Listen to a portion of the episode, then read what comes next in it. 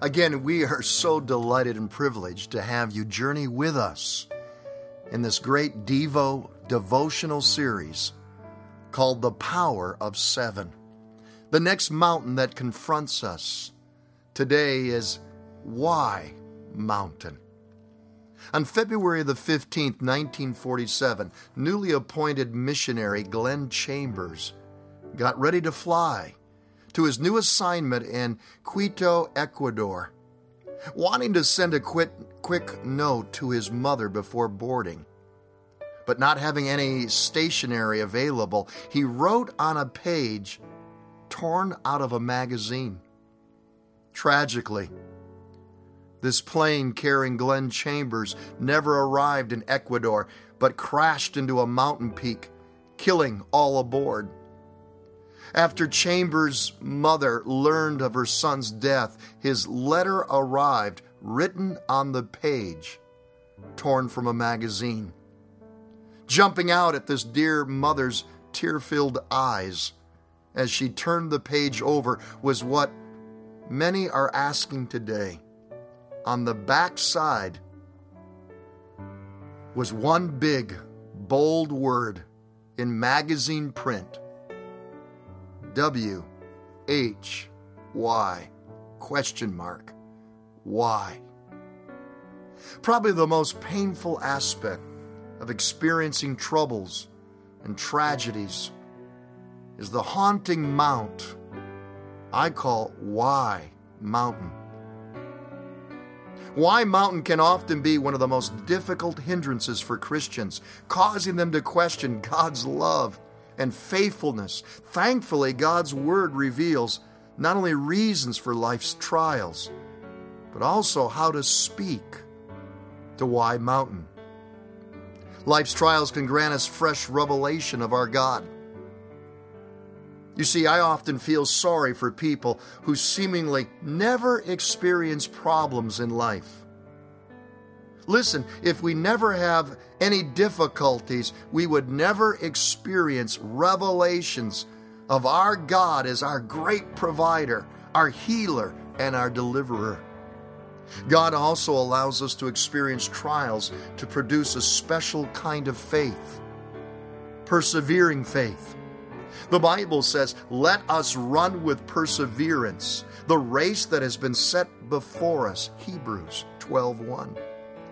Persevering faith keeps trusting God no matter what. Why do teachers give tests or coaches make their teams run laps and, and do exercising? To make the lives of those they lead miserable? No, to make them more successful. It's not God's will for us to be spiritual sprinters who put on a short burst of faith to trust God for a while and then collapse when miracles don't immediately come. No, God wants us to be spiritual marathon runners who, despite life's trials, are still running the race of faith, still speaking to why mountains in God confidence, still trusting our Lord. Sometimes God sends His special children to what I call the school of suffering. The Lord's purpose in allowing us to attend this special academy is to equip us to be comforters of others. The apostle Paul revealed in 2 Corinthians chapter 1 verse 3, the God of all comfort who comforts us in all our troubles so that we can comfort those in any trouble with the comfort we ourselves receive from God. No one can minister to the hurting better than those who have experienced the same trial and have kept trusting God no matter what. You know, sometimes we never receive a complete answer for the why question. In fact, the entire book uh, of Job grapples with this issue. Job lost everything his prosperity, his children, his health. The only thing not taken from Job was his wife, What a downer she was. She counseled him to curse God and die. Yet, despite all of his suffering, Job kept trusting God, even though he never discovered the reason for his terrible trial. Unknown to Job, God was using him as a faith object lesson to the powers of heaven and hell. The difference the difference between a lump of coal and a diamond is what? Pressure. The trouble diamonds endure to make them precious. The Bible reveals in 1 Peter chapter 1 verses 6 and 7 though now for a little while you may have had to suffer grief and all kinds of trials these have come so that the proven genuineness of your faith, of greater worth than gold, which perishes even though refined by fire, may result in praise, glory, and honor when Jesus Christ is revealed. While the world sees diamonds as precious, God sees his children who, like Job, keep trusting him as priceless. God was preparing Job for the applause of heaven, just as he was preparing one of our dear members, Eloise Castro. Eloise was one of our faithful Lakeside Assembly of God members who had struggled with severe diabetes for many years. Her diabetes so ravaged her body, both of her legs had to be amputated. As I prepared to visit her in the hospital soon after this terrible, terrible surgery, I pondered on how I could minister to her. I didn't need to, she ministered to me. I expected to see a distraught woman caught in, in the gloom of Why Mountain. Rather, I experienced a face glowing with the glory of God. Greeting me with a warm smile, Eloise remarked, Pastor, they wanted me to talk to a shrink. I, I told them I have Dr. Jesus and he's all I need.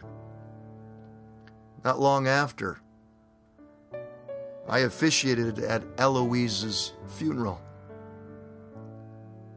And I'll tell you, rather than a day of defeat, it was Eloise Castro's coronation day, her graduation to glory day. For I believe as she walked on, on new legs through the gates of glory, she heard the applause of heaven.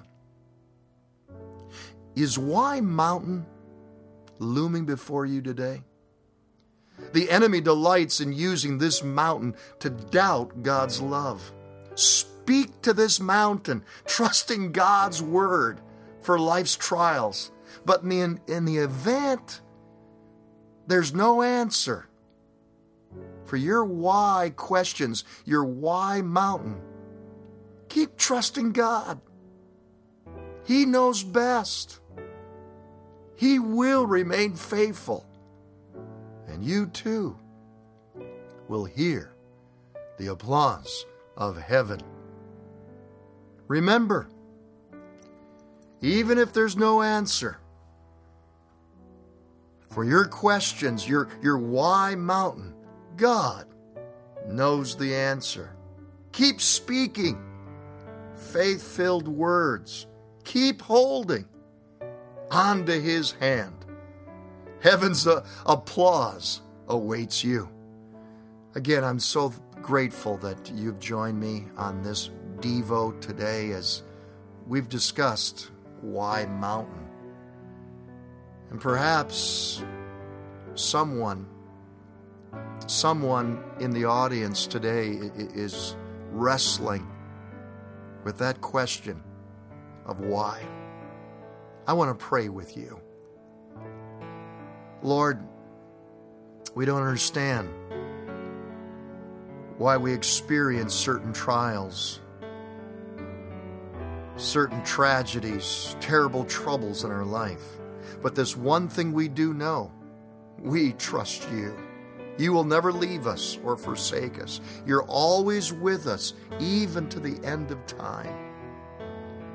Therefore, God, despite the storms, despite the dire diagnosis, despite the uncertainties of tomorrow, we're going to keep holding your hand no matter what. We don't know about tomorrow.